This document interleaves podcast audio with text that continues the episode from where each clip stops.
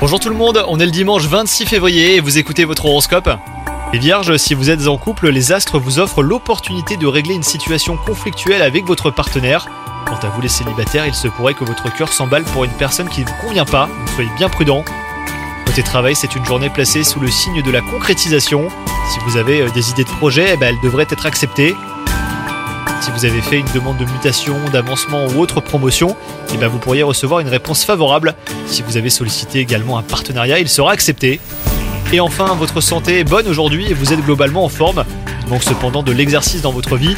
Pour un corps tonique et un moral au beau fixe, rien de mieux que le sport. Si vous n'avez pas le temps de pratiquer une discipline régulièrement, les vierges, eh ben, allez au bureau euh, à vélo ou même en marchant par exemple. Ça vous fera du bien Bonne journée à vous